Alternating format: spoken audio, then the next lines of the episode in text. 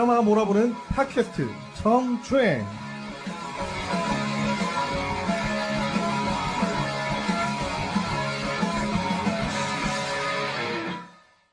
안녕하세요. 드라마 몰아보는 팟캐스트 정주행 3회 시작하겠습니다. 저는 개복치고요. 예, 저는 혜미입니다. 아, 어쩔 수 없는 우울함은 참 어떻게 할 수가 없네요. 뭐 우울한 걸 우울하다고 치고 어, 들어오는데 어, 분위기가 음산한 게 아 우울하죠. 오늘 옷도 다 시커멓게 입어가지고 들어봤어요? 우리 한 거 근데? 아, 안 들어봤죠 아직. 못 들었죠. 일단 까놓고 시작을 하자면 예, 우리가 지금 오늘 드라마가 뿌리 깊은 나무랑 육룡이 나르샤인데 예. 지금 녹음하는 이 시점이 지금 응답하라 1988 올리기 전이잖아요. 그렇죠. 그래서 못 업로드 들은 거죠.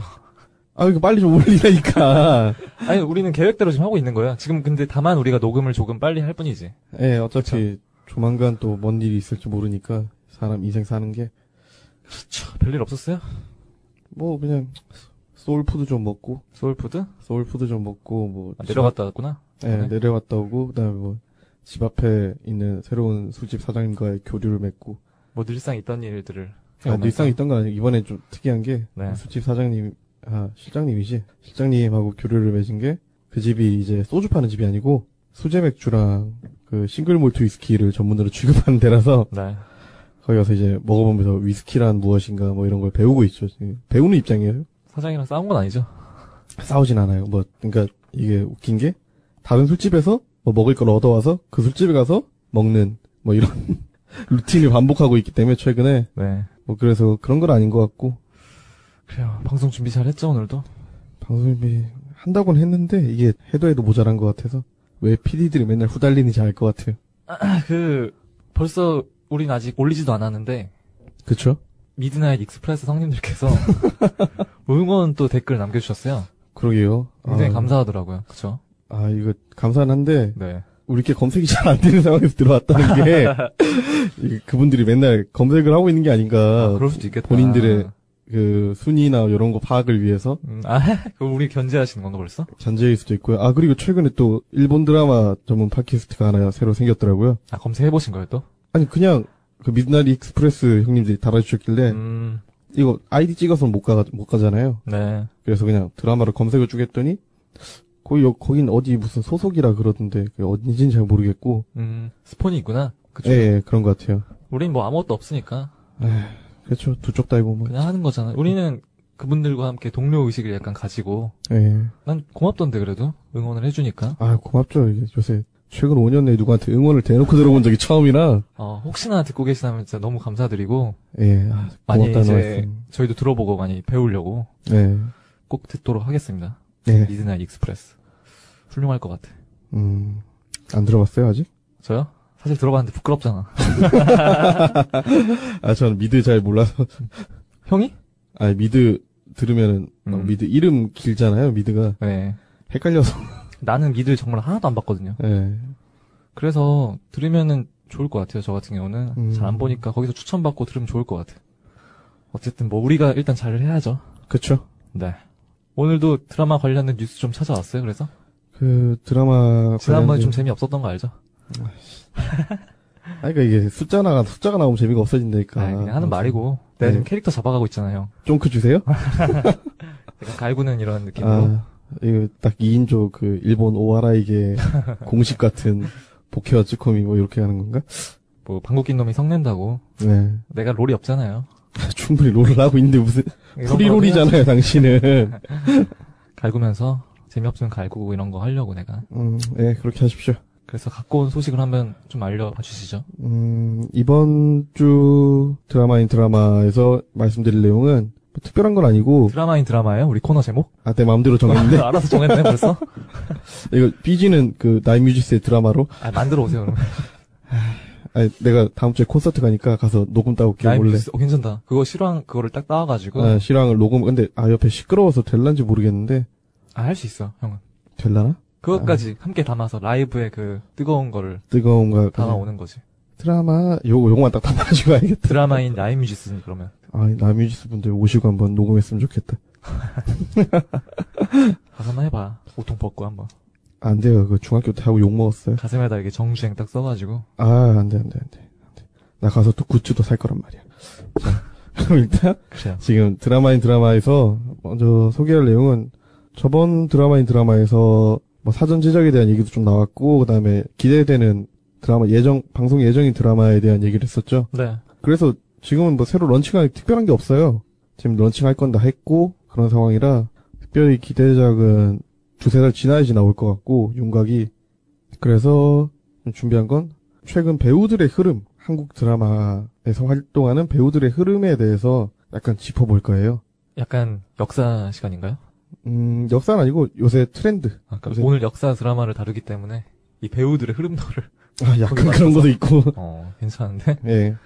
그래서 일단 먼저 배우들이 최근에는 과거부터 말씀드리면은 어디까지 거슬러 올라가나 한번 봅시다.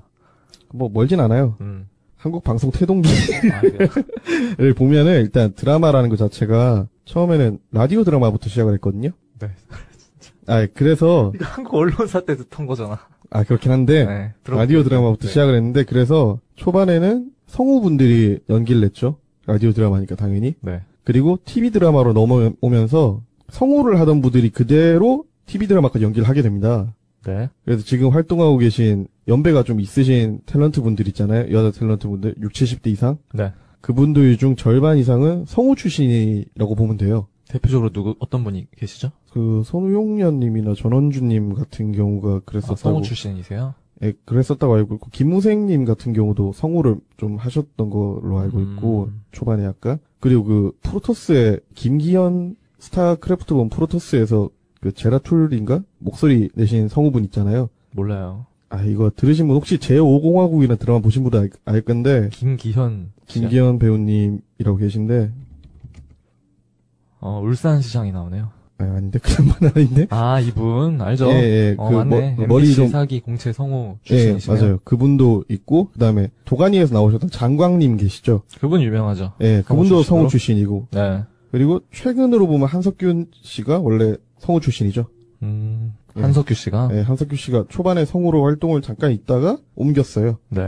그런 식이. 그래서 원래 성우에서 연기로 전업하는 경우가 많았거든요. 초반에는. 네.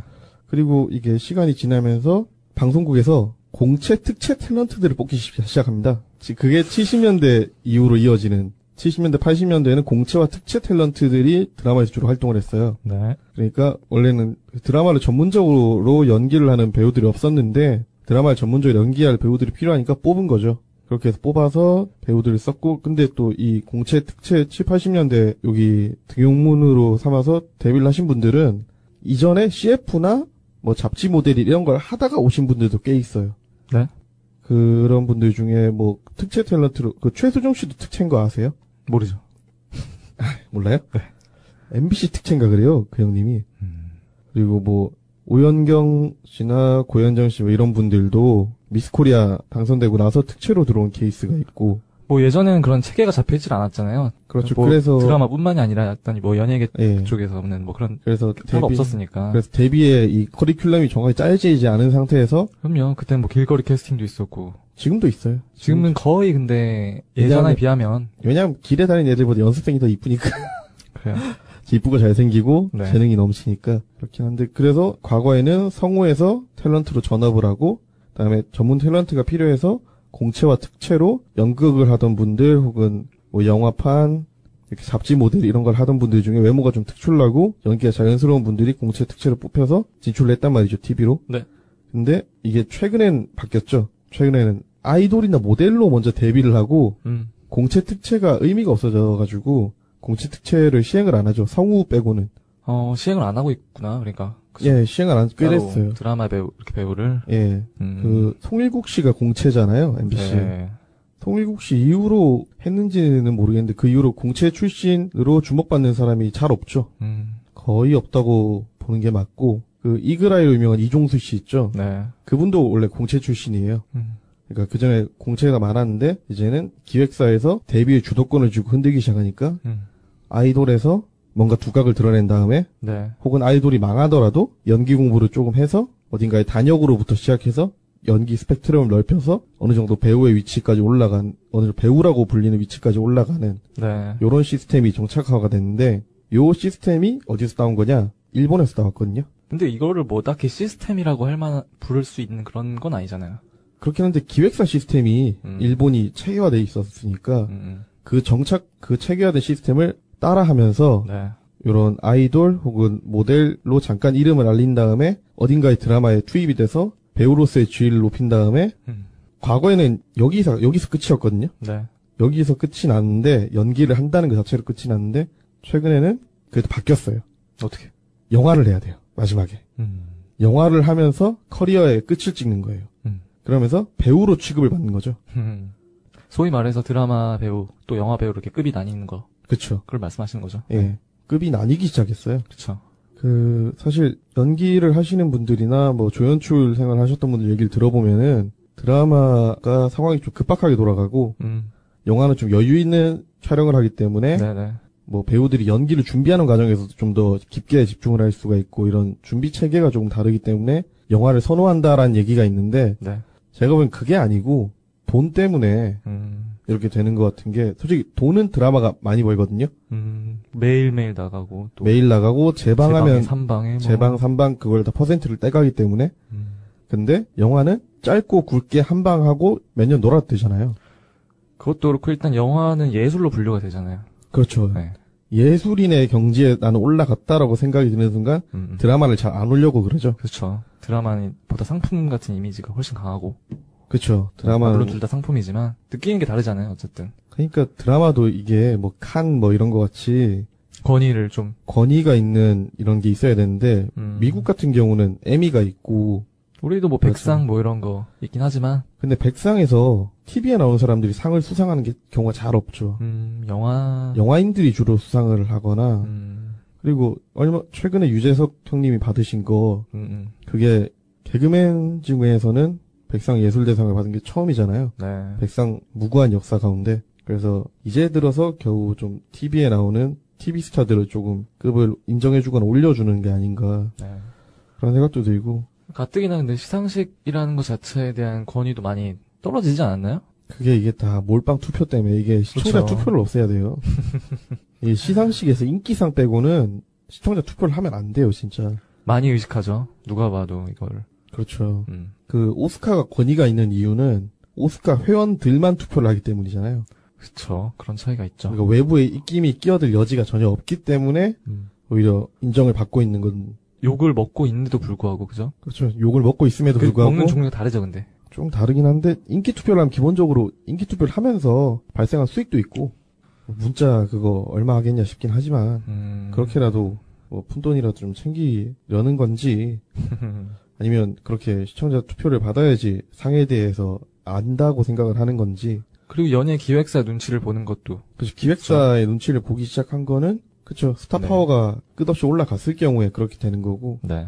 처음부터 요새는 배우 저 배우입니다 이러고 데뷔를 하는 경우가 거의 없어요. 의미도 없고요. 그렇게 해봤자 어디서부터 커야 될지를 본인들도 잘 모르니까 음. 왜냐면 연영과를 연극영화과 뭐 건대 같은 경우 영화학과죠 졸업을 해서 연기를 하려고 덤벼들었는데 어디서부터 들어가야 될지를 모르겠는 거예요 독립영화를 하긴 하는데 독립영화가 돈이 되는 거 아니니까 생계가 곤란할 수도 있고 연극 무대를 뛰어봤자 연극 무대가 예전처럼 객석을 만석을 채웠다고 해도 그렇게까지 수익이 많이 세- 발생하는 상황은 아니라서 그래서 외려 좋은 인재들이 뮤지컬로 많이 빠지고 음. 그러면서 뮤지컬이 이제 크기 시작한 거죠. 이게 아 참 문제가 근데 있죠. 그냥. 그죠? 과를 없애기도 그러잖아요. 그러니까 이게 사람이 커가는 그 성장 기대 성장 시스템이 있잖아요. 성장에 맞춘 기대되는 뭐 이걸 하면 내일은 이걸 할 수 있고 뭐 이런 느낌이 있잖아요. 네. 그러니까 내일 뭐 하지야에 대한 생각을 계속 해야 되는 거예요. 네. 판에 있는 사람들이. 그래서 그 부분에 있어서 어려움이 좀 많지 않나. 그래서 약간 배우들을 전문적으로 방송 차원의 육성을 해야 되지 않나. 저는 그래서 공채가 한번 부활할 필요는 있다고 생각을 하거든요. 개인적으로. 네. 공채를 뽑아서 서프라이즈부터 돌리면서 음, MBC나 이런 데, 그러니까 재연극장 같은 거부터 돌리면서 네. 방송 내에서 연기 경험을 쌓게 해주고 그 경험을 바탕으로 탄탄한 연기력을 보이면은 좀 더 안정적인 콘텐츠를 우리가 또 맛볼 수가 있으니까 그렇죠. 솔직히 그 공채 특채 뭐 이렇게 아니고 아이돌 혹은 뭐 얼짱으로 주목받았던 분들 음, 2000년대 초중반에 많이 데뷔를 하면서 연명은 자기 캐릭터에 맞는 배역을 따서 네. 안정적으로 연착륙을 했는데 그렇지 못한 분들이 연기력 논란이 늘 있었잖아요. 그쵸. 드라마를 나도 이렇게 많이 보진 않았지만 보다 보면은 누가 봐도 그런 거를 느낄 때가 있잖아요. 아, 쟤는 분명히 그냥 끼워 넣었겠구나. 끼워 넣었다도 큰 있는데 배우들도 많고.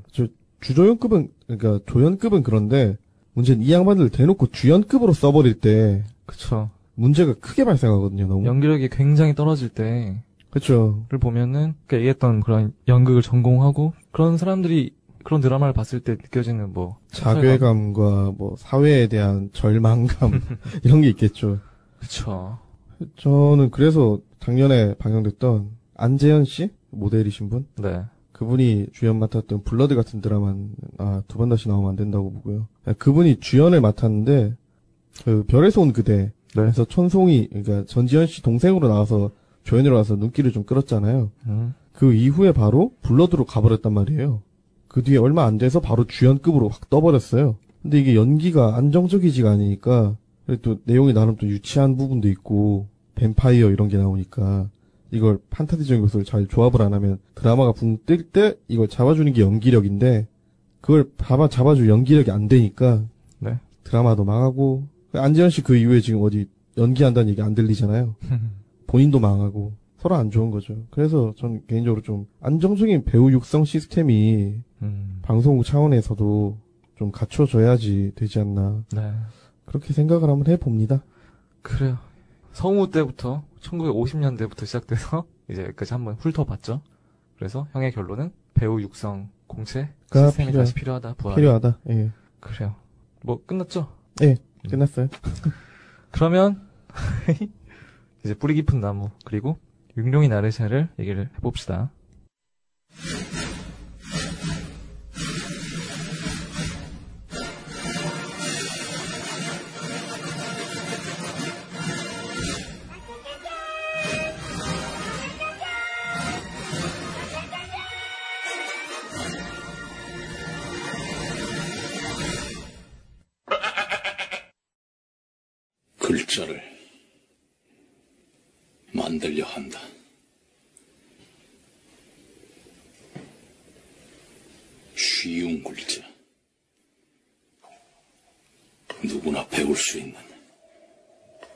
쉬운 글자. 어찌 생각하느냐? 아기를 키우라 하지 않았더냐?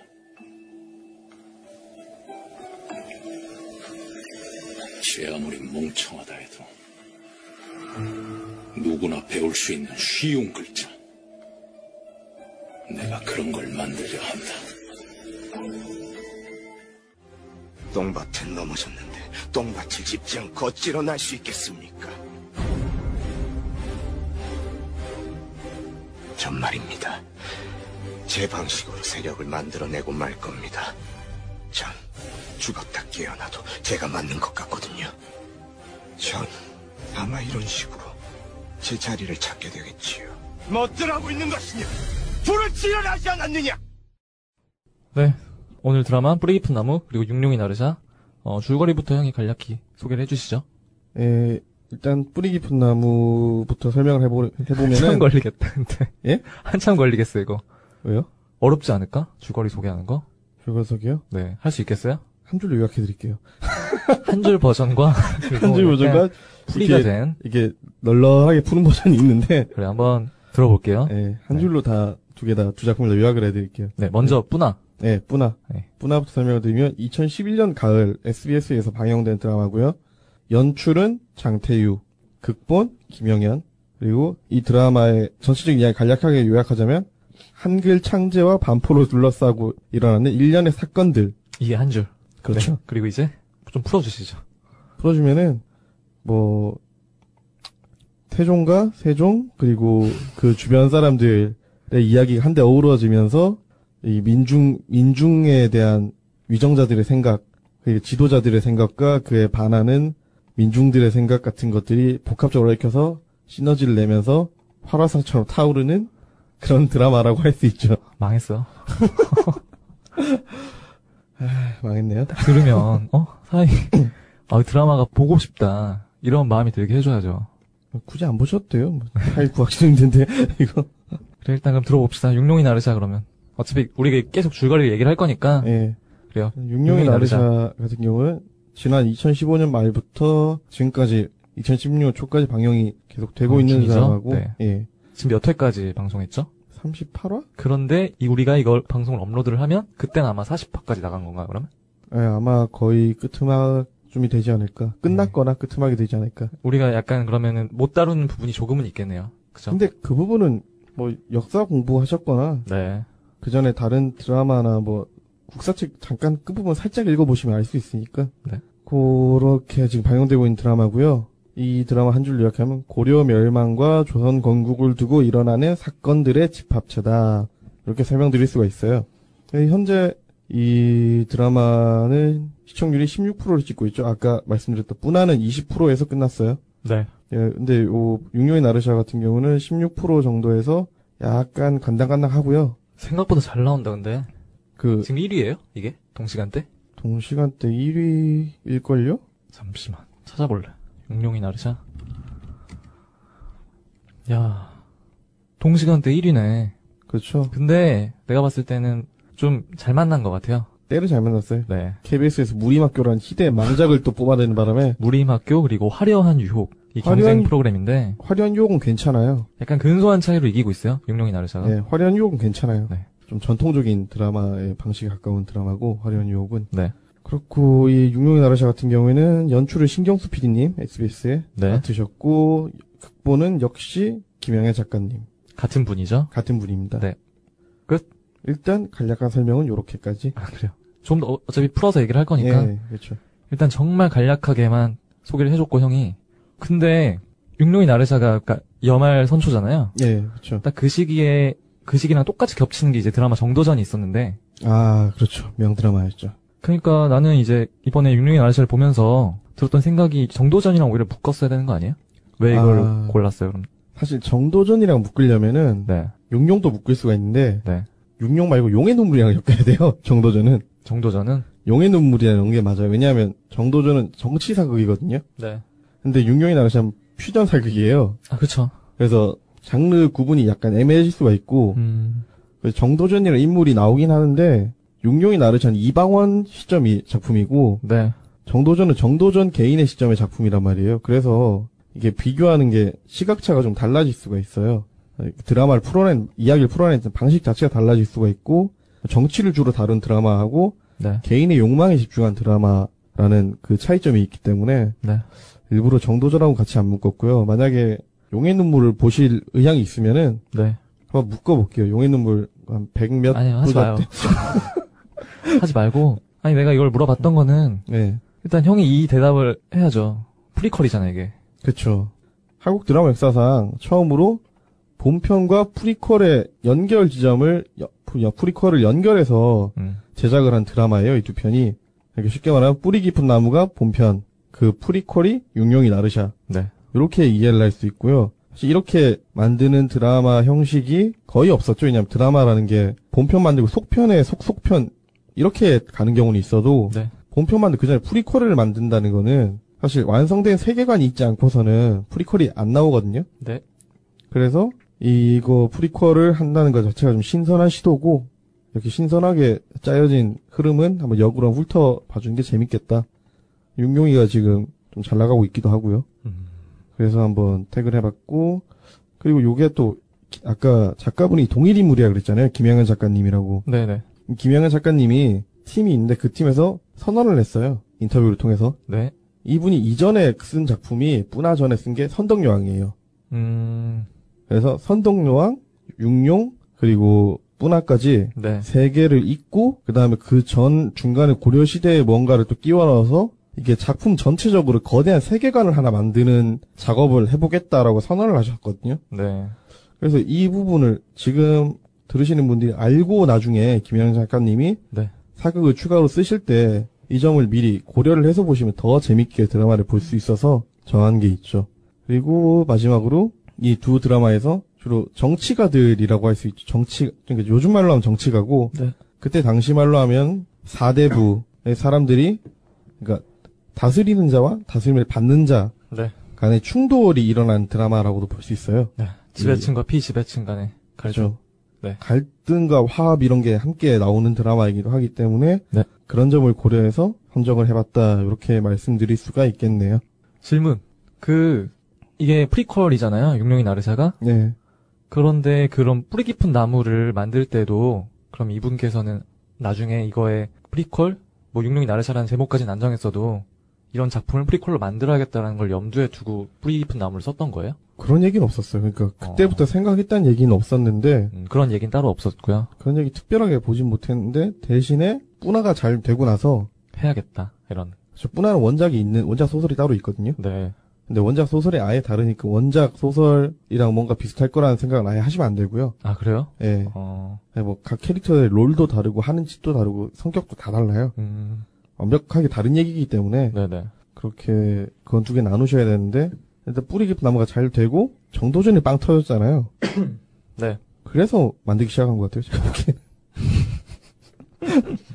정도 정도전이 2014년도에 나왔던 거죠? 14년 1월에 나왔죠. 음. 아, 15년인가? 아, 14년. 아, 근데 이게 좀 예민할 수도 있겠다. 근데 그 정도전이 나왔을 때 이미 구상을 하고 있었는지, 아니면 정도전을 보고 나서 뭐 그건 약간 달라질 수 있잖아요, 평가가. 그러니까요. 그쵸? 그러니까 여말선초라는 게 네. 시대가 솔직히 워낙 진짜 드라마틱하죠. 드라마틱하기도 하고 많이 다뤄지기도 했는데 네.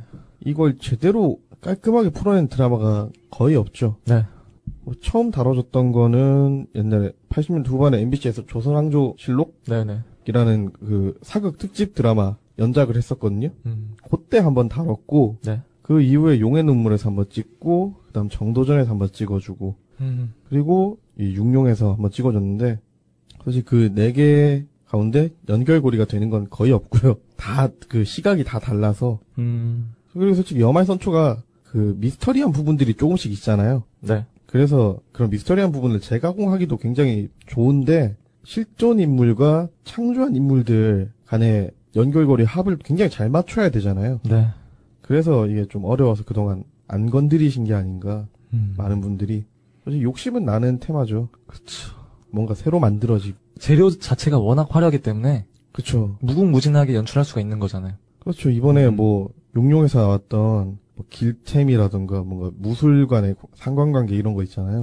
육룡이 나르샤에 나왔던 예, 육룡의 나르샤에 나왔던 그런 콘텐츠들도 솔직히 이렇게 저렇게 많이 변형이 되고 어디선가 따온 거고 이러긴 이런 거긴 한데 네. 그만큼 판타지 요소를 집어 넣으려고 하면 얼마든지 집어 넣을 수도 있는 시대이기 때문에 네네. 이 시대가 네. 그래서 재밌긴 한데 잘못 건드리면 쌍욕 먹을 수 있는 음, 일단 그래요. 두 드라마가 시기적으로는 이어지는 지점이 있고 두 드라마 다 퓨전 드라마고 그렇죠. 그쵸? 판타지적 요소가 섞여 있는데 그런 것들을 어떻게 잘 조합을 시켜서 만들었는지를 또 이따 구체적으로 얘기를 해보면 좋을 것 같고요. 뭐 장면들이나 캐릭터에 관한 이야기는 어차피 뒤에서 자세하게 할 거니까 예, 개별적으로 할 거니까 크게 뭐 이 두 드라마를 한번 묶었다가도 한번 풀어봤다가도 얘기를 해보면은 네네 이 뿌나와 육룡의 가장 유사한 점으로는 주제 의식을 기본적으로 볼 수 있죠. 어떤 주제의식이죠? 예, 뿌리 깊은 나무가 일단 한글 창제와 관련됐잖아요. 네. 근데 한글 창제라는 게 민중, public이라고 하면 그렇고 네네 people이라고 봐야죠. 여기서는 people. 음, people에게 그들이 뭔가를 기록할 수 있고 음. 이해할 수 있도록 그걸 뭔가 돕는 보조 장치인 게 글이잖아요. 네. 그 글을 보급하려는 사람과 민중을 위해서 글을 보급하려는 자들, 음. 민중을 위해서 글을 보급해서 안 된다는 자들, 음. 위정자들, 네. 다스리는 자들의 네네 첨예한 갈등이 그쵸 그려진 게 뿌리 깊은 나무죠. 네. 그러니까 궁극적으로는 민중을 어떻게 리드할 것인가에 대한 그쵸 설전을 벌이는 음, 음. 지도자들의 모습이 나오잖아요. 그 통치 방식에 대한 철학에 대한 그런 고민이 많이 담겨 있죠. 그렇죠. 네. 근데 용룡도 똑같아요. 어. 용룡은 권문세족들과 네. 신진 사대부들 간의 네네. 백성을 어떻게 이끌 것인가에 음. 대한 다툼이 초반부에 나오거든요. 네. 그다음 권문 세족이 망하죠. 네. 권문 세족이 망하는 신진 사대부들 간에서 급진파와 온건파가 나뉘잖아요. 네. 이 급진파와 온건파는 또 민중을 어떻게 이끌어야 되는가에 대한 것으로 네. 치열하게 대립하죠. 음. 그리고 나서 궁극적으로는 육룡이 나르신 이방원의 시점이니까 네. 마지막으로는 재상주의를 주장하는 정도전과 네. 왕정주의를 주장하는 이방원의 대립이 나오죠. 그렇게 3단계로 분리가 되긴 하는데 네. 육류 나라셔도 결국 보면은 정치인들의 얘기란 말이죠. 그래서 그런 점 어떻게 민중 어떻게 대중을 이끌어 갈 것인가에 네. 대한 논의가 주제 의식에 굉장히 많이 담겨 있는 드라마니까 음, 음. 그 점에서 유사점이 가득하다고 볼 수 있죠. 그러면 어떻게 보셨어요? 드라마? 저는 일단 과거의 뿌나를 볼 때는 이거는 사극이 아니다라는 생각을 했거든요. 음. 미스테리 드라마다. 이건 추리 심리극이다. 네. 약간 요런 생각을 했었고 그다음에 육룡 같은 경우 보면서 이거는 그냥 이방원 그 자서전이라고 그러죠. 네. 바이오그래피, 오토바이오그래피를 네. 화면으로 그냥 쭉쭉쭉 만들면 이렇게 나오지 않을까라는 음. 생각이 들었어요. 그냥 그러니까 제가 생각할 때 개별적으로 살짝 놔두고 봤- 처음 봤을 때 느낌을 그대로 얘기하면은 네. 뿌나는 퓨전 미스테리 극이었고 네. 육룡이 나르샤 같은 경우는 이방원의 자서전, 이방원의 자전적인 썰, 이방원의 시점에서 철저히. 철저히 네. 그런 썰 요렇게 보였거든요. 네네. 그래가지고 두 개의 연결 지점을 일부러 같이 안 놓은 것 같은 느낌이 들었어요. 같이 안 나왔다는 게, 그러니까 같은 그 미스테리 극으로 가거나 자전적 이야기로 가거나 이렇게 일부러 같이 안 놓은 것 같은 음. 육룡의 육룡도 충분히 미스테리적인 요소를 많이 넣을 수 있- 있었잖아요. 네. 여기서 나오는 본원이라든가 이런 것들의 관계를 네. 더 적극적으로 활용해서 굉장히 미스테리한 분위기를 뽑아낼 수도 있었는데 굳이 그렇게까지는 안 하고 음. 사내들의 패기와 결기, 뭐 약간 정치적인 부분에서 권문세족들과 신진 사대부들 간의 갈등, 네. 뭐 요런 걸 주로 그렸기 때문에 네. 그 점에서 약간 다른 점이 있었지 않나 그렇게는 얼핏 보이네요. 재밌게 보셨어요? 재미. 재미 자체는 솔직히 뿌나가 재밌긴 좀 더 재밌어요. 음. 네. 뿌나가 좀 더 재밌긴 재밌고 육룡 같은 경우에는 초반부가 살짝 이해가 안 돼요. 뿌나도 사실 초반에 좀 그렇거든요. 음. 뿌나도 초반에 왜 이방원과 이도가 싸우는지 이 둘이 무슨 소리를 하는 건지 어. 솔직히 처음에 옛다 이러고 던져놓고 둘이서 막 풀어가거든요. 네. 그 씬컷 뭐 회상 이런 걸로. 네. 근데 뿌나는 그나마 미스테리니까 이거 왜 이럴까라는 궁금증이 좀 생겨서 더 달려들게 되는데 네. 육룡은 그런 느낌까지는 안 가요. 그리고 미스테리를 길게 끌고 가지도 않고. 그, 그니까 형이 봤을 때는 두 드라마가 그래도 역사적인 사실에서 이렇게 갖고 온 드라마잖아요. 퓨전이긴 그렇죠. 하지만. 네. 그러니까 어느 드라마가 더 실제 역사와 가깝게 표현이 됐나요? 뭐 실제 역사와 가까운 걸 하면 그나마 육룡이겠죠. 어, 그래요? 음. 그나마 육룡이겠죠. 왜냐하면 여기는 실존 인물들이 한 80% 이상 나오니까. 지금 당장 얘기한 뭐 세종과 태종의 관계 자체부터 일단 다르니까. 그렇죠. 육룡 이게 육룡 끝부분 솔직히 육룡은 이방원이 태종이 되는 시점에서 막을 내릴 것 같긴 한데 네. 실제로 태종이 세종을 정말 아꼈거든요. 그쵸. 애지중지했어요. 그리고 세종은 또 태종을 굉장히 존경을 했죠. 그렇죠. 네. 물론 아버지를 좀 두려워한 부분은 있었겠지만 음, 왜냐면 태종이 세종의 정실 네네. 부인이라 그래서 첫, 첫 부인의 가문을 거의 멸문하 멸문시키다시피 그냥 다 죽였어요. 네네. 그 아들의 절대 왕권을 보장하기 위해서 그렇죠. 외척들을 다 없애버렸죠. 그렇죠. 본인의 외척도 없애고 음, 그런 식으로 절대 왕권을 위한 기틀을 잘 만들어줬기 때문에 네. 그걸 막상 옆에서 이해를 못하고 보는 입장이었으면 세종이 음, 두려움을 어느 정도 느꼈을 수는 있어요. 네. 근데 실제 실록의 기록이나 이런 것들에서는 그렇다는 얘기는 잘 안 나오거든요. 음, 음. 감정적인 부분은 그렇게 크게 드러나지가 않으니까. 그리고 뭐 그런 면에서 고려했을 때 존경을 했다고 보는 게 맞겠죠. 그렇죠. 그리고 세종 같은 경우는 뭐 형들하고도 잘 지냈다 그러니까 음. 성격이 좋으니까. 저 같은 경우는요, 어, 깊은 나무를 굉장히 재밌게 봤어요. 아 예전에. 정말 재밌게 봤어요. 음. 너무너무 재밌게 봤어가지고, 이번에도 이거를 이제 형이 소개한다고 했을 때도, 어, 다시 봤어요, 이거를. 봤는데도 불구하고, 아 28을 다 봤어요? 다시? 이 기회에 다시 한번 봐야겠다 해서, 아, 다 이렇게 처음부터 끝까지는 다 못 보고, 네. 넘겨가면서, 어차피 아는 내용이니까, 아 그렇죠. 중요한 장면들만 골라서 쭉 봤는데, 어, 너무 재밌더라고요. 너무 재밌게 봤던 드라마였고, 특히나 제가 이런, 뭐 퓨전 사극이라고 하잖아요. 예. 이런 거에 대한 약간 거부감이 있었어요. 그 거부감 왜 생긴 거죠? 아, 그냥, 뭐, 설명하기 힘든데, 사극 자체도 많이 보진 않았어요, 제가. 네. 그러니까, 어떤 사극, 제가 이걸 안 그래도 물어보려고 하긴 했는데, 어떤 사극을 좋아하냐는 이런, 뭐, 선호, 선호도? 예. 이런 걸 나한테 물어본다면 딱히 대답하기 힘든 게, 어떤 데이터가 쌓이질 않은 거예요, 나는 아직.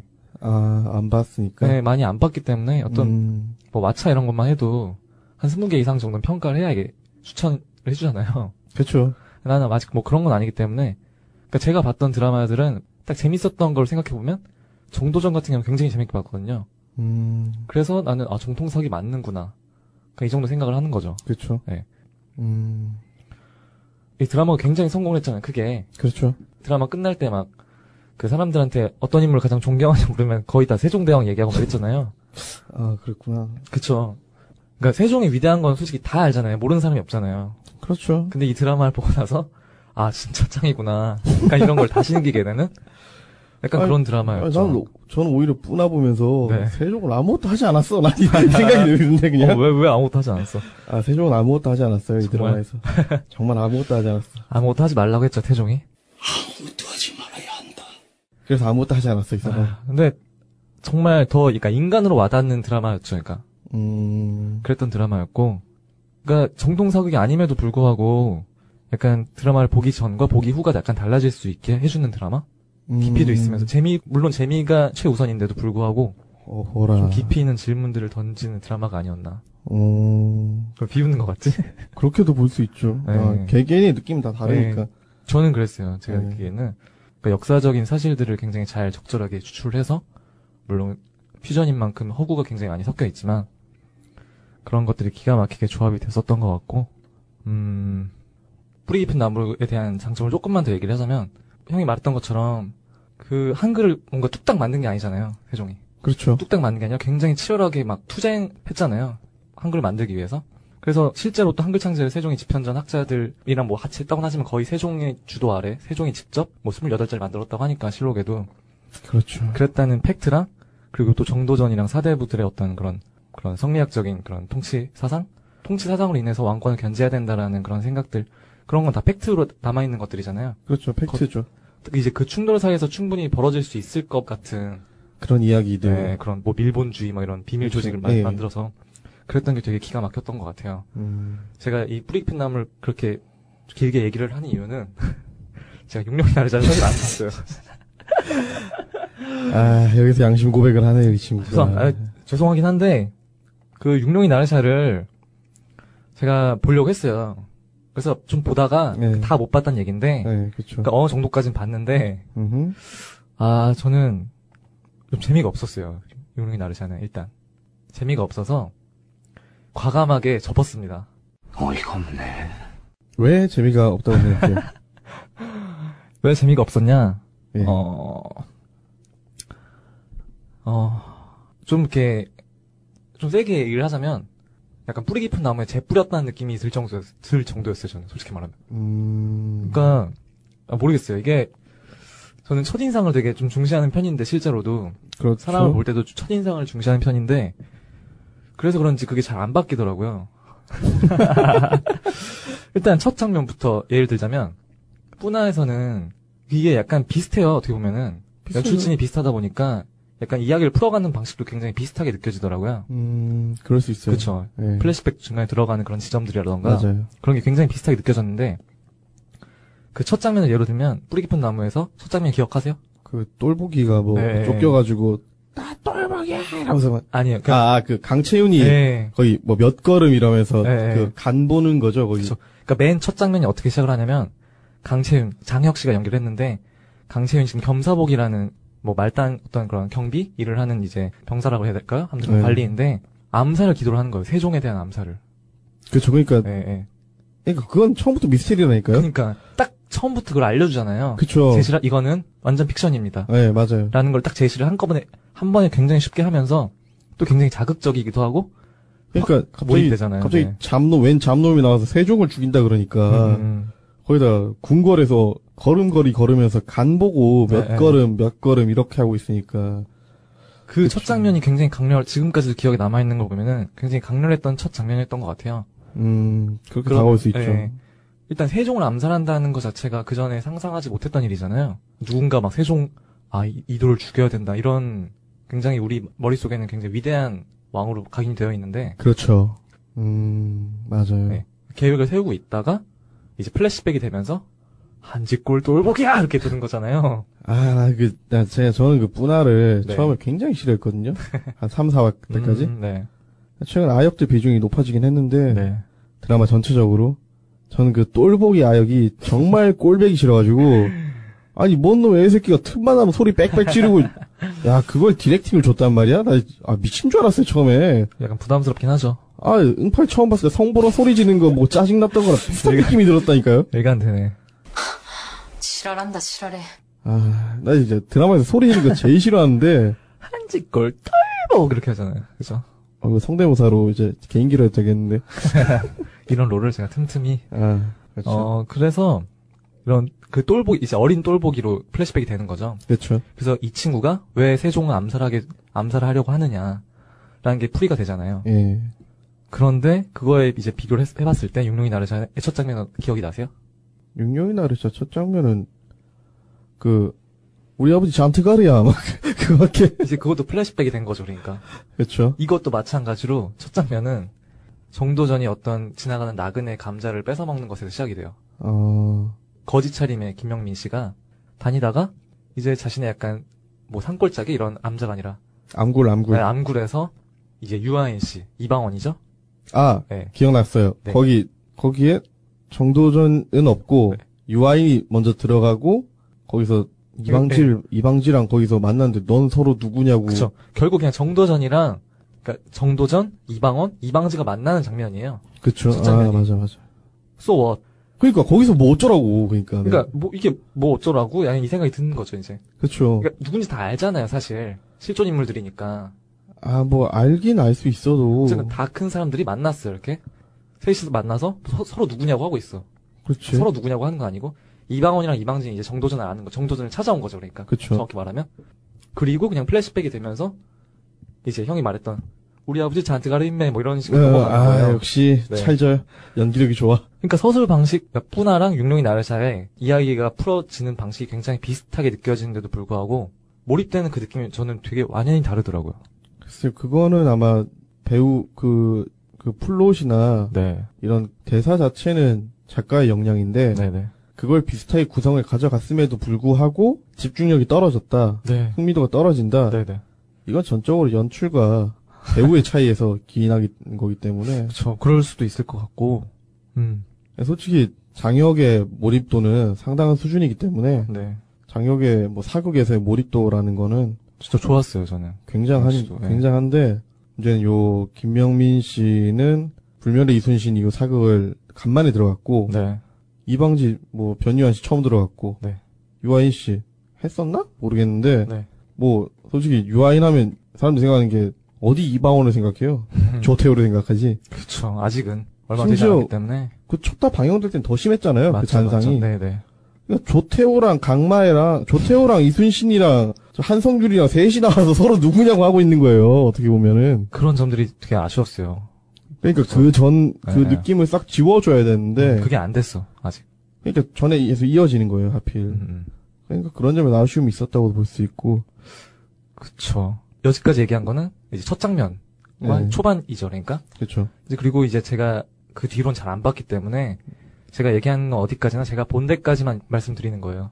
근데 솔직히 그죠. 오프닝 시퀀스를 비슷하게 가져가는 거는 뭐 음.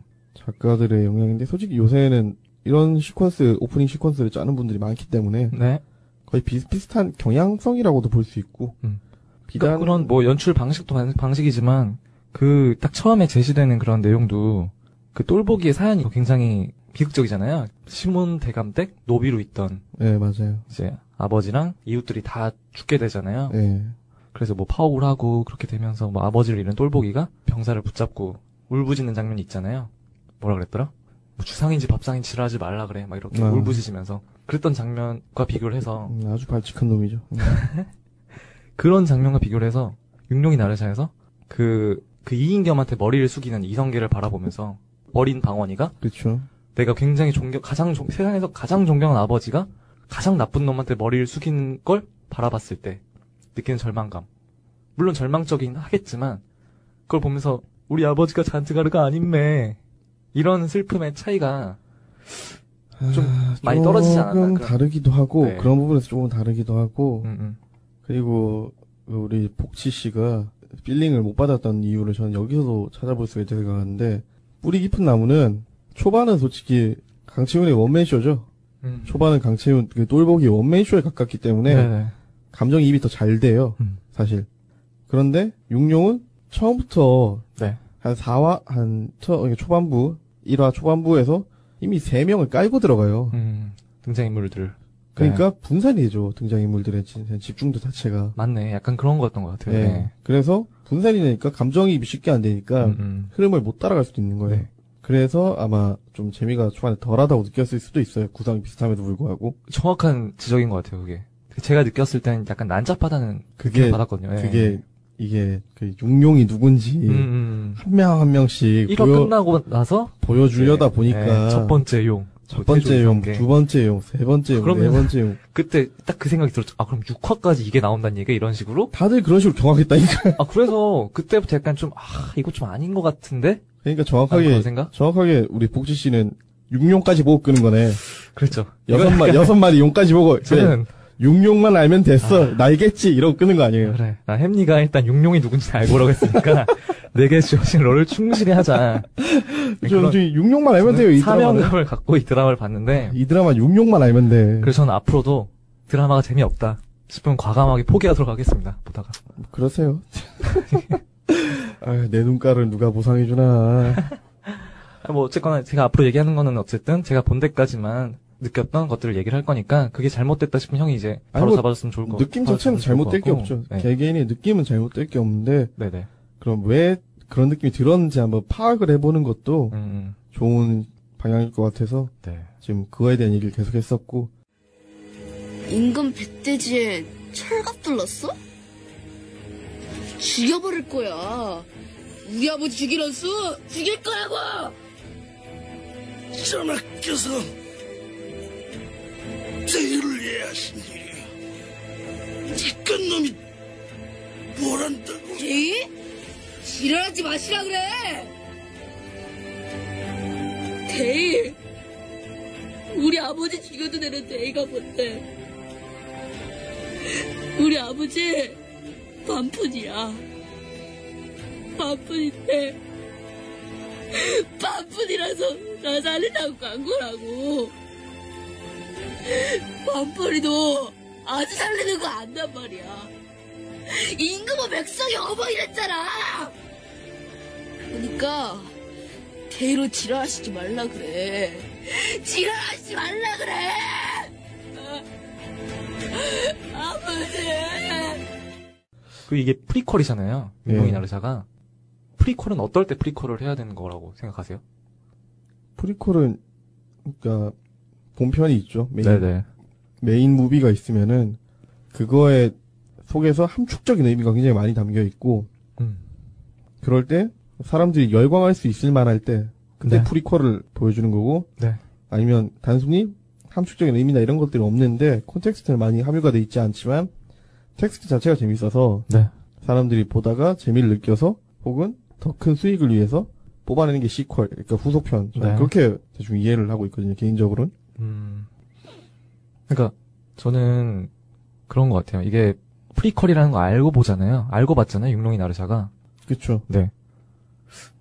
그러니까 저는 그게 좀 그랬어요. 이게 prequel이라는 게 단순히 시간적 순서만 앞당긴다고 이게 그러니까 이게, 하, 이거 뿌나에서 이걸 prequel이라고 했으면은, 네네.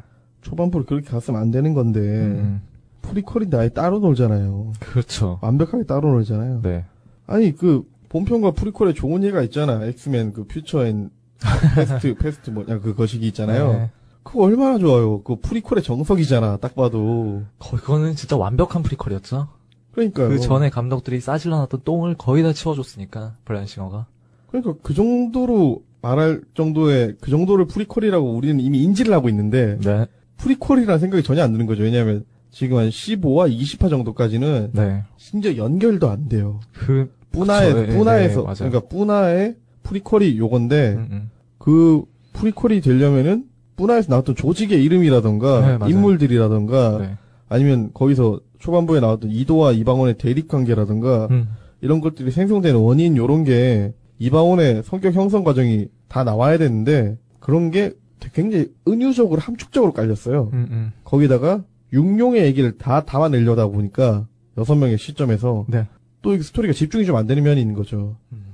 그러니까 뿌리 깊은 나무는 한명 한 명 그때마다 주인공을 바꿔주긴 하는데 신에 네. 등장한 인물들을 기본적으로 강채윤과 이도 그리고 정기준이라는 3인에 집중을 하면 돼요. 네. 드라마 자체가. 네. 근데 육룡은 기본적으로 6명에 집중을 해야 된단 말이에요. 네. 6명이 집중을 하는 데다가 그 6명 각각의 주변 인물들이 다 붙어 있어. 그러니까 초 토탈로 그때그때 바꿔서 감정이입을 해야 되는 인물들이 약 20여 명 가까이 되는 거예요, 이 드라마는. 너무 많어. 그러니까 난잡하게 느껴질 수밖에 음. 없는 거예요. 맞아. 아니, 아줌마들이 그 막장 드라마, 막장 드라마 하지만 그 왜 좋아하는지 아세요? 감정이입할 대상이 또렷하거든요. 너무 단편적이죠, 그러니까. 굉장히 단편적이니까 그냥 같은 에피소드가 반복될 수밖에 없는 거예요. 음, 음. 그 막장 드라마라는 거는. 솔직히 한, 인물 두 명이 나가서 하나의 갈등을 만들고, 모든 인간관계가 1차 방정식이죠. 그쵸. 그, 그 일일 드라마, 근데 거기서 또 고차를 섞어주면 안 돼요. 왜냐면, 그걸 보는 연, 사람들의 연령대나 이런 걸, 그 사람들이 그 시간을 어떻게 쓰는지 이런 걸 고려를 해서 만들어야 되기 때문에, 그렇죠. 솔직히 일일 드라마를 보는 많은 분들이 주부잖아요. 네. 혹은 일을 끝나고 나- 와서, 일을 끝내고 와서 집에 들어와서 막 씻고 좀 앉아서 쉴 때 보는 거란 말이에요. 네. 그러니까 집중도가 현저히 떨어져 있어요. 그렇죠. 그리고 뭐 식당에서 일하시는 어머님들은 일을 하시면서 보기도 하거든요. 네.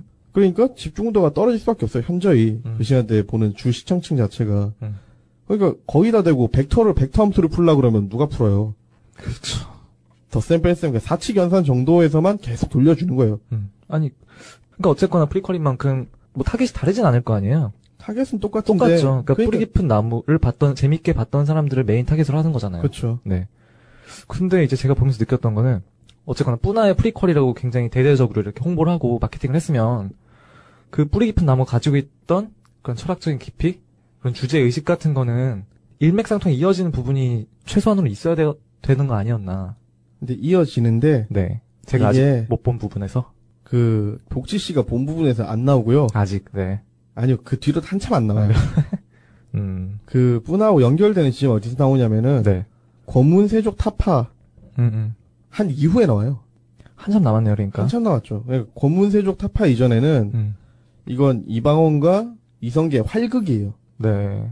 그러니까 그 전주 이씨 일가의 활극이야. 네, 이전까지는. 근데 그 권문세족 타파 이후에 사대부들의 갈등이 심화되면서부터 뿌나랑 주제의식이 연결되기 시작해요. 네. 솔직히 이 육룡이 나르샤는 앞에 권문세족 얘기 다 쳐내도 네. prequel이라고 부를 수 있어요. 네, 네. 오히려 그 부분이 너무 니주를 깔려고 많이 들어가다 보니까 프리퀄의 느낌이 안 사른 걸 수도 있어요. 역으로.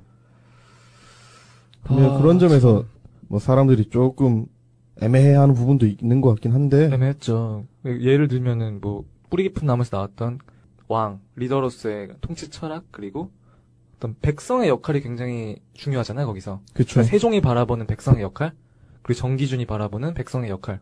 백성은 아끼고 그냥 보듬어야 되는 대상인 건가 오직. 그 그쵸. 세종이 생각한 것처럼 주체적으로 자기들이 알아서 자신들의 삶을 주체적으로 살아가고 욕망을 가져야 되는 존재인 건가. 그쵸. 막 그런 이것저것 생각할 거리들이 있었던 것에 반해서 어, 육룡이는 아직 그런 걸 저는 발견을 하지 못했다는 거죠. 그러니까. 그러니까 육룡이가 그 분위 에피소드 있죠 네, 분위 에피소드에서 그런 게 좀 나오긴 해요 네, 네. 나오긴 하는데 분위기가 최하층이니까. 거기서. 예 거기서 나온 에피소드들이 그런 걸 조금 나타내기도 하고 그 이방지 땅새 네, 이방지의 에피소드에서 그런 게 좀 나타나긴 해요 초반부에 네. 근데 명확하게 연결이 안 된다는 거죠 명확 뚜렷 또렷하지가 않아요 그래서 처음에 그런 대사가 나오긴 나왔어요. 그 무슨 그 이인겸도 뭐 이인겸이 그랬나? 아니 뭐 인간이란 원래 뭐 약한 악한 겁니까 선한 겁니까 이런 질문들 있잖아요. 그러니까 그, 그, 거기 뭐라 그러죠? 거기 성균관이라 그랬나? 교육기관 있잖아요. 네, 그 안에서 이루어진 대화들이나 뭐 이런 거. 네, 네. 그런 부분에서 그런 게 얼핏얼핏 드러나긴 해요. 음, 드러나긴 하는데, 명확하게 안 드러나는 거죠. 악하냐 선하냐 이런 거 너무 솔직히 추상적이잖아. 그러니까 어디서 성악설, 선사설들이 돼.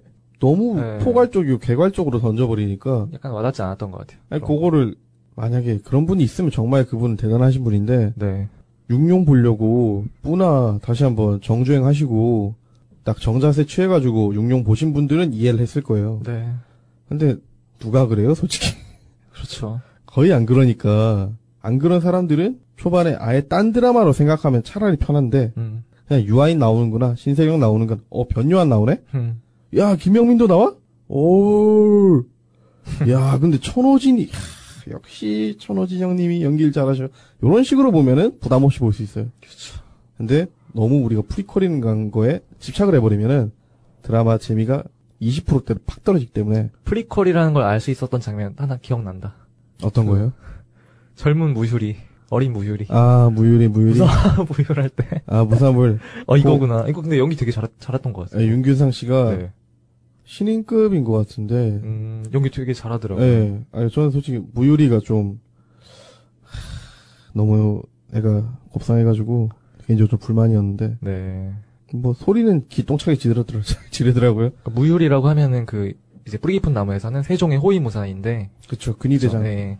육룡이 나르샤에서는 아직 그 무사로서의 정체성이 없는 그쵸. 어린 무휴리인데, 거기서 처음으로 자신이 무사임을 각성할 때, 그쵸. 그때 약간 조진웅 씨가 겹쳐 보였어. 아 그래요? 어. 어 그 정도 포스가 나왔어요? 그, 그 말투랑 이게 되게 비슷하더라고. 그거 100% 따라 했으니까 그렇지. 아, 따라, 물론 따라 했지만 그걸 잘했던 것 같아요, 그게. 예. 네. 그건 솔직히 좋았어요.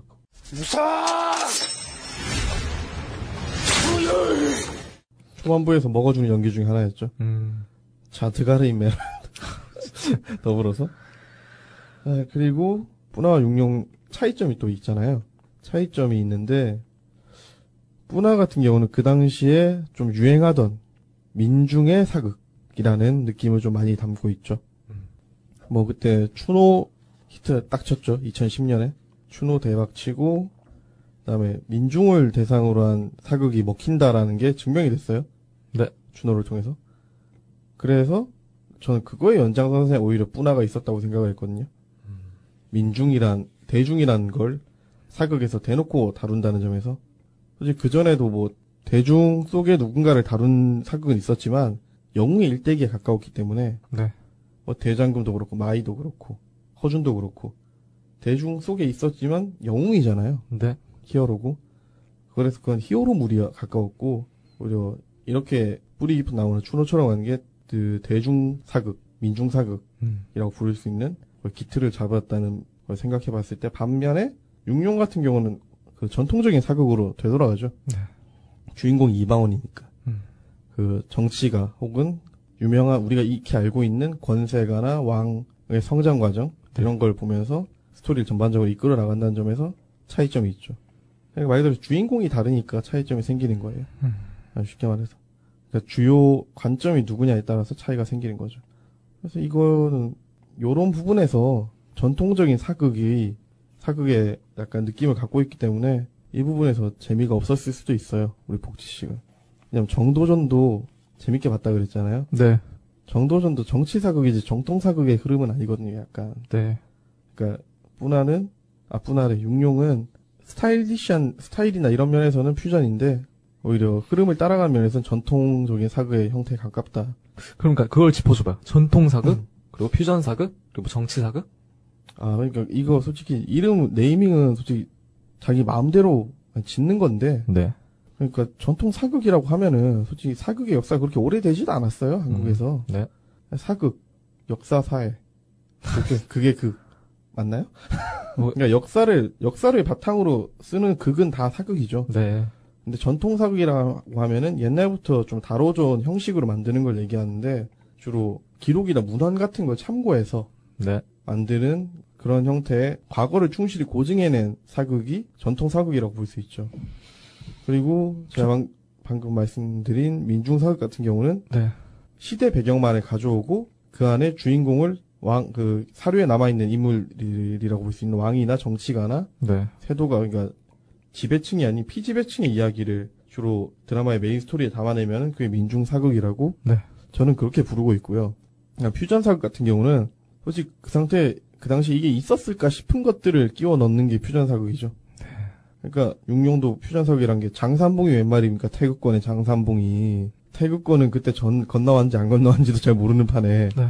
그런 게 들어가고 또 본원이란 조직이 들어가고 뿌리 깊은 나무도 민중사극 형태지만 퓨전사극이기도 한 게 그 밀본이라는 조직 가상의 조직 있었는지 없었는지 모를 네. 가상의 조직들이 많이 첨가되니까 네. 이런 걸 보고 판, 그 본인의 상상력과 역사적인 이해, 이해라를 합쳐가지고 만든 게 퓨전사극이라고 볼 수 있는 거죠.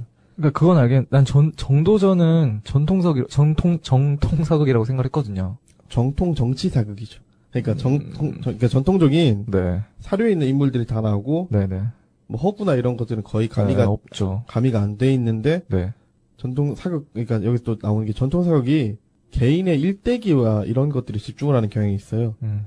94년 뭐 5년 이럴 때 방영됐던 KBS의 한명회나 네. 장록수 뭐 그전에 명성황후도 그렇고 거의 사극의 제목이 인물 이름이 들어가잖아요. 네. 근데 인물 이름이 들어가면서 인물의 성장과 이런 것들에 초점이 맞춰져 있단 말이에요. 대장금도 그렇고 허준도 그렇고. 네. 근데 정도전은 철저히 정치적 역학 관계에 초점이 맞춰져 있어요. 음. 전통적인 사극에 보면은 주인공의 편은 착한 놈이고 반대쪽은 나쁜 놈이에요. 네. 근데 정도전은 나쁜 놈이 없어요. 음. 다 나쁜 놈이고 알고 보면 다 개별적인 이유가 있고 사연이 있어서 그렇게 행동하는 것 뿐이지 그렇게까지 나쁜 놈은 없다는 거죠.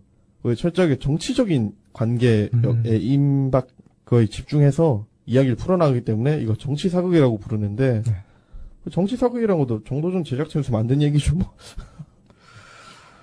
그럼 형은 어떤 걸 좋아해요? 저는 사극 중에서 어떤 종류를? 저 같은 경우는 그 약간 뭐라고 해야 될까 솔직히 사극을 그렇게 좋아하진 않아요 사극 음. 자체를 그렇게 좋아하진 않는데 뭐 굳이 좋아했던 걸 지금까지 꼽으라 그러면은 진짜 허준도 별로 안 좋아했고 역사는 좋아했어요? 역사 공부 많이 했었어요? 아 역사 공부 심각하게 못했죠 그래서 싫어하는 걸 수도 있어요 아니 제가 어릴 때 네. 고1 때였나 학교 입학하고 처음으로 국사 시험을 봤는데 중간고사에 네. 아, 진짜 역사상 최악의 점수가 나온 거예요. 46점인가? 아, 저, 고, 고1 그 들어가서 국사 몇 자, 몇자 배운다고. 잘하는데? 아니, 그, 100점 만점에 네. 45점인가 그렇게 거예요. 거의 뭐. 그래가지고, 안 했다. 아니, 공부를. 밤샜는데, 아, 심지어. 그래요? 그래가지고 그 망하고 나서, 아, 근데 우리 때 역사 시험 너무 치졸하게 나온 점이 있었어요. 아, 뭐, 교과서 구석탱이 있는 거 뭐 그런 거 하나 내고. 막 연도 막 이런 거 나오고. 아, 뭐, 갑자기 뭐, 지도 그리라고 하질 않나, 뭐, 아, 뭐, 그래가지고, 그, 45점 나오고 나서, 빡쳐가지고, 일주일 내내 기말고사 기간에는 딴 거 시험 공부 하나도 안 하고, 네. 일주일 내내 국사책만 달달달 외워가지고 100점 받은 적은 있긴 하거든요? 근데 그게 신라시대였어요. 그래, 그 이유는 잘 몰라요, 사실. 저 한국사 1급 보유자입니다. 잘났어. 70점으로. 잘났어요. 기억이 안 나네. 그러면은, 음, 그러니까 좋은 사극은 그럼 뭔 것 같아요? 어떤 재밌는- 게 제일 주- 중요할까요? 좋은 사극은, 사실, 가장 좋은 사극이라고 불리는 거는 전통적으로 네.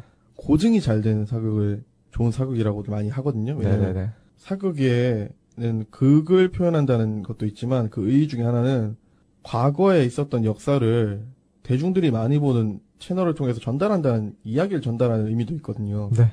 그래서 고증이 철저한 사극이 원래 좋은 사극이라고 그래요. 전통적 의미로는. 네.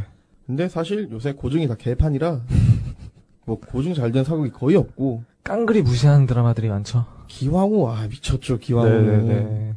기왕후는 뭐 말 같지도 않은 짓을 하고 있고. 거긴 그건 아예 역사랑 왜곡이잖아요. 그건 역사 왜곡 드라마였고 기왕후 같은 건.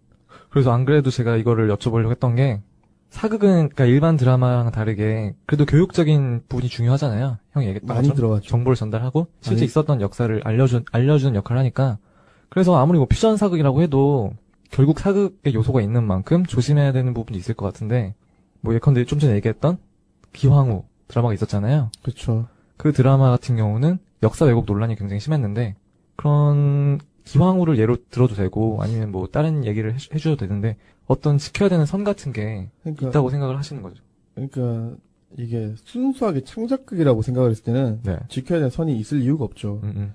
대신 사극을 건드릴 때 역사의 얘기를 따와서 건드릴 때는 최소한 팩트만큼은 음. 똑바로 가져야 돼요. 뭐 의상고증 같은 것까지 세세하게 예를 들면 다 까야 되지만 네. 사극들이 의상 고증까지 문제 삼으면은 사극을 못 만들죠 사람들이. 네. 대신에 최소한 인물들에 대한 재해석까지는 괜찮은데 음, 그 인물들의 행동 자체는 팩트 그대로 보여줘야 돼요. 음. 최소한. 기왕후는 팩트 자체가 틀렸잖아요. 그 정도를 넘어섰죠, 약간 기황후는. 그쵸. 아예 그건 그냥 판타지 극이라고 봐야 돼요. 그건 그냥 고려 고려 시대 말을 기준으로 사- 그러니까 그 시대 배경을 딴 시대 배경에다가 집어넣은 그냥 판타지예요, 그건. 네. 그건 사극이라고 부르면 안 되죠. 기황후라는 이름만 바꿨어도 그렇게 욕은 안 먹지 않았을까요? 근데 그 사람이 기왕으로 불리긴 했으니까. 네. 기왕으로 불리긴 했으니까 그건 상관없는데, 뭐 이 사람이 뭐 자발적으로 뭔가 뭐 고려를 위해서 노력하고 헌신하고 이런 게 아무것도 없거든요, 역사적 사실상. 네. 이 사람 수탈의 갑이었지. 이 사람이 뭐 그걸 막고자 노력했다는 증거가 역사적으로 드러나 있는 게 없기 때문에 네. 이런 건 그냥 판타지극이라고 불러야지. 이거 MBC에서 네이밍을 잘못했어요, 초반에. 제가 보기엔. 제 생각도 그래요. 뭐 결국엔 표현의 자유 뭐 이런 주제인데 뭐 기본적으로는 자유로워야 된다고 생각을 하는데 그럼에도 그렇죠. 불구하고 그런 사실 같은 거는 적확하게 지켜줘야 되는 부분이 있는 것 같고 그런 왜곡된 걸로 인해서 뭐 피해자가 생긴다거나 그러니까 그러니까 외국, 그러면 안 되겠죠. 왜곡된 걸로 해서 애들이 국사 시험에 기왕후가 누구냐 물으면 다 하지원이라고 쓰면 되잖아요. 이순신 하면은 뭐 아이유 이순신 하면 김명민 쓰고 애들이. 아이유 쓰지 않나?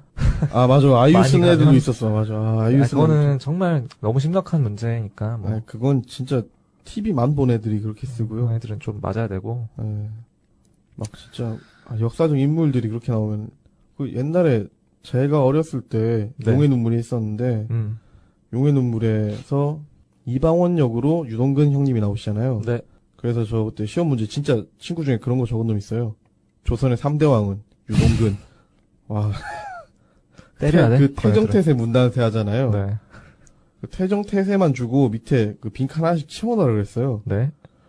그 이름 적고 이름 한번 알려줘가지고 선생님이 야 친구놈이 내가 이제 유동근 적을 줄은 내가 그런 친구들은 멀리 하시길 바라고 어린 친구들이라면 연락이 안 되네요 지금. 다행입니다.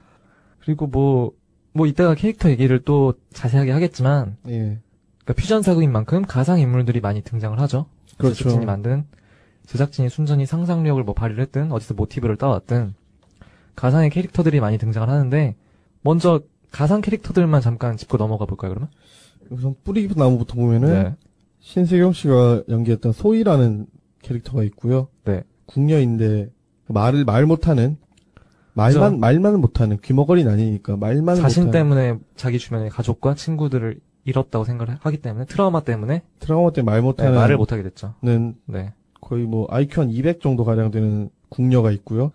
아, 뭐 가리온이라든지 뭐 이방지 무휼 이 인물들이 나오고 용룡 같은 경우에도 뭐 여- 주로 여자 캐릭터들이 많이 그렇게 나오는데 지금 이름이랑 그냥 약간 드라마에서 역할 간단하게 얘기를 해줘도 좋을 것 같은데. 아예 소희는 아까 말씀드렸듯이 분화해서 네, 네. 그 천재 궁녀고 네, 같이 세종 곁에서 한글을 세종국에서 만드는 굉장히 중요한 역할이죠. 한글 창제를 돕는 중요한 역할을 하는 캐릭터고 네. 가리온이란 캐릭터는 그 백정인데 시체 부검을 주로 하는 소위를 했으면 근데 강채윤부터 해야 되지 않을까? 강치훈 이또 주인공이니까 네, 그래요. 강채윤. 네. 가리온은 그 시체 부검을 주로 하는 백정인데 네. 알고 보니까 정체가 어마어마한 인간이었다라고 음, 밝혀진 인물이고요. 그렇군요. 그다음에 이방지는 조선 제1검 아 사만 제1검이라고 불리는 인물 무력의 최고봉으로 네. 나오죠. 그리고 음, 무율은 조선 제1검. 조선 제1검으로 나오죠. 세종의 호위무사. 세종의 호위무사. 네.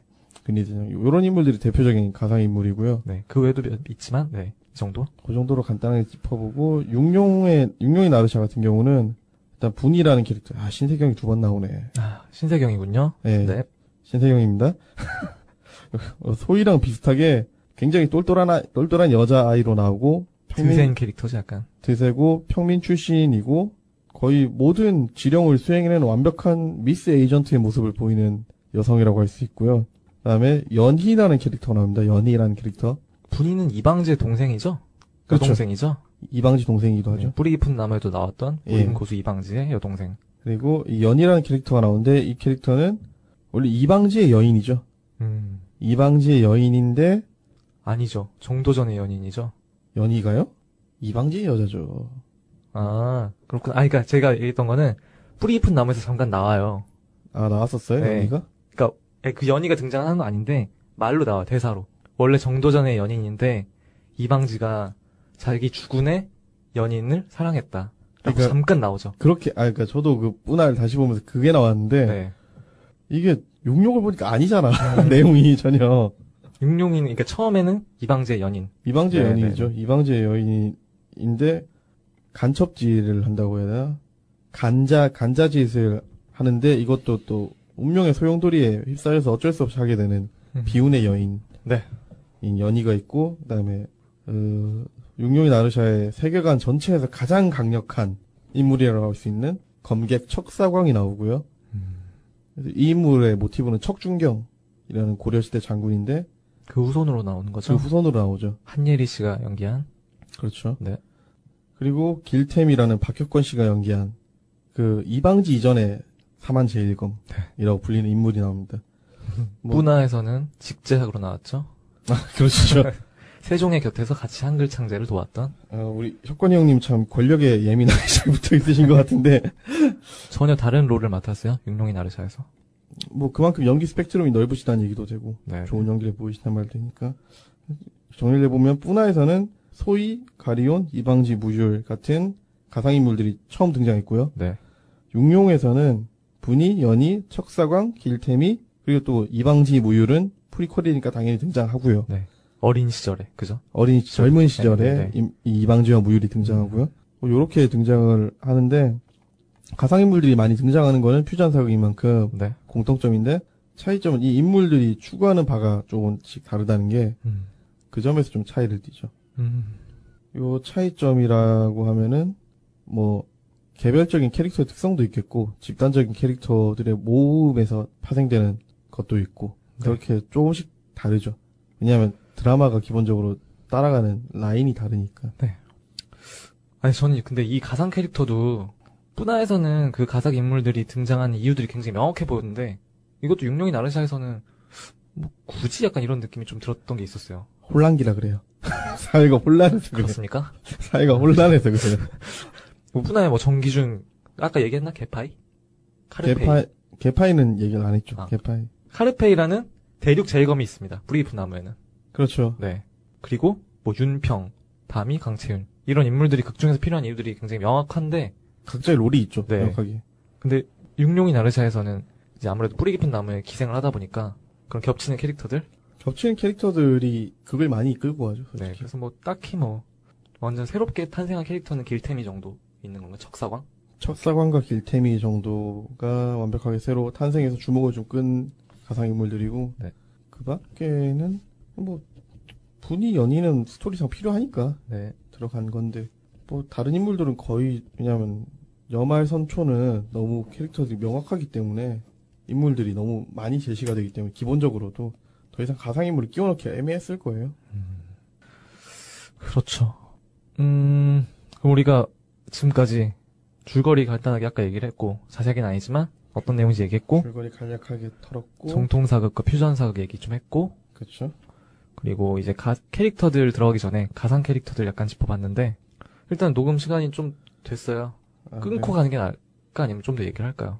어, 일단, 여기서, 일단, 간략 버전은 여기서 마치고, 좀 네. 디테일하게, 그리고 긴 버전으로, 다음 주에 다음 주에 이제 내용에 대해서도 더 자세하게 더 자세하게 한번, 들려드리면 되겠죠? 예, 그런 게 나을 것 같아요. 그러면 여기서 잠깐 끊고 다음 주에 4회 2부로 돌아와서 드라마 내용들에 대해서 더 깊이 얘기를 하도록 하겠습니다. 예, 다음 주에 볼게요.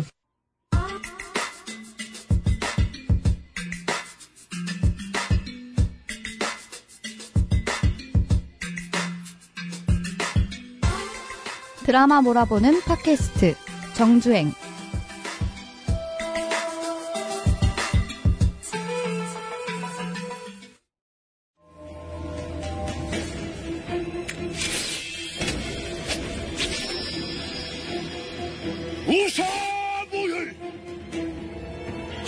실수도 없이 명을 수행할 것입니다.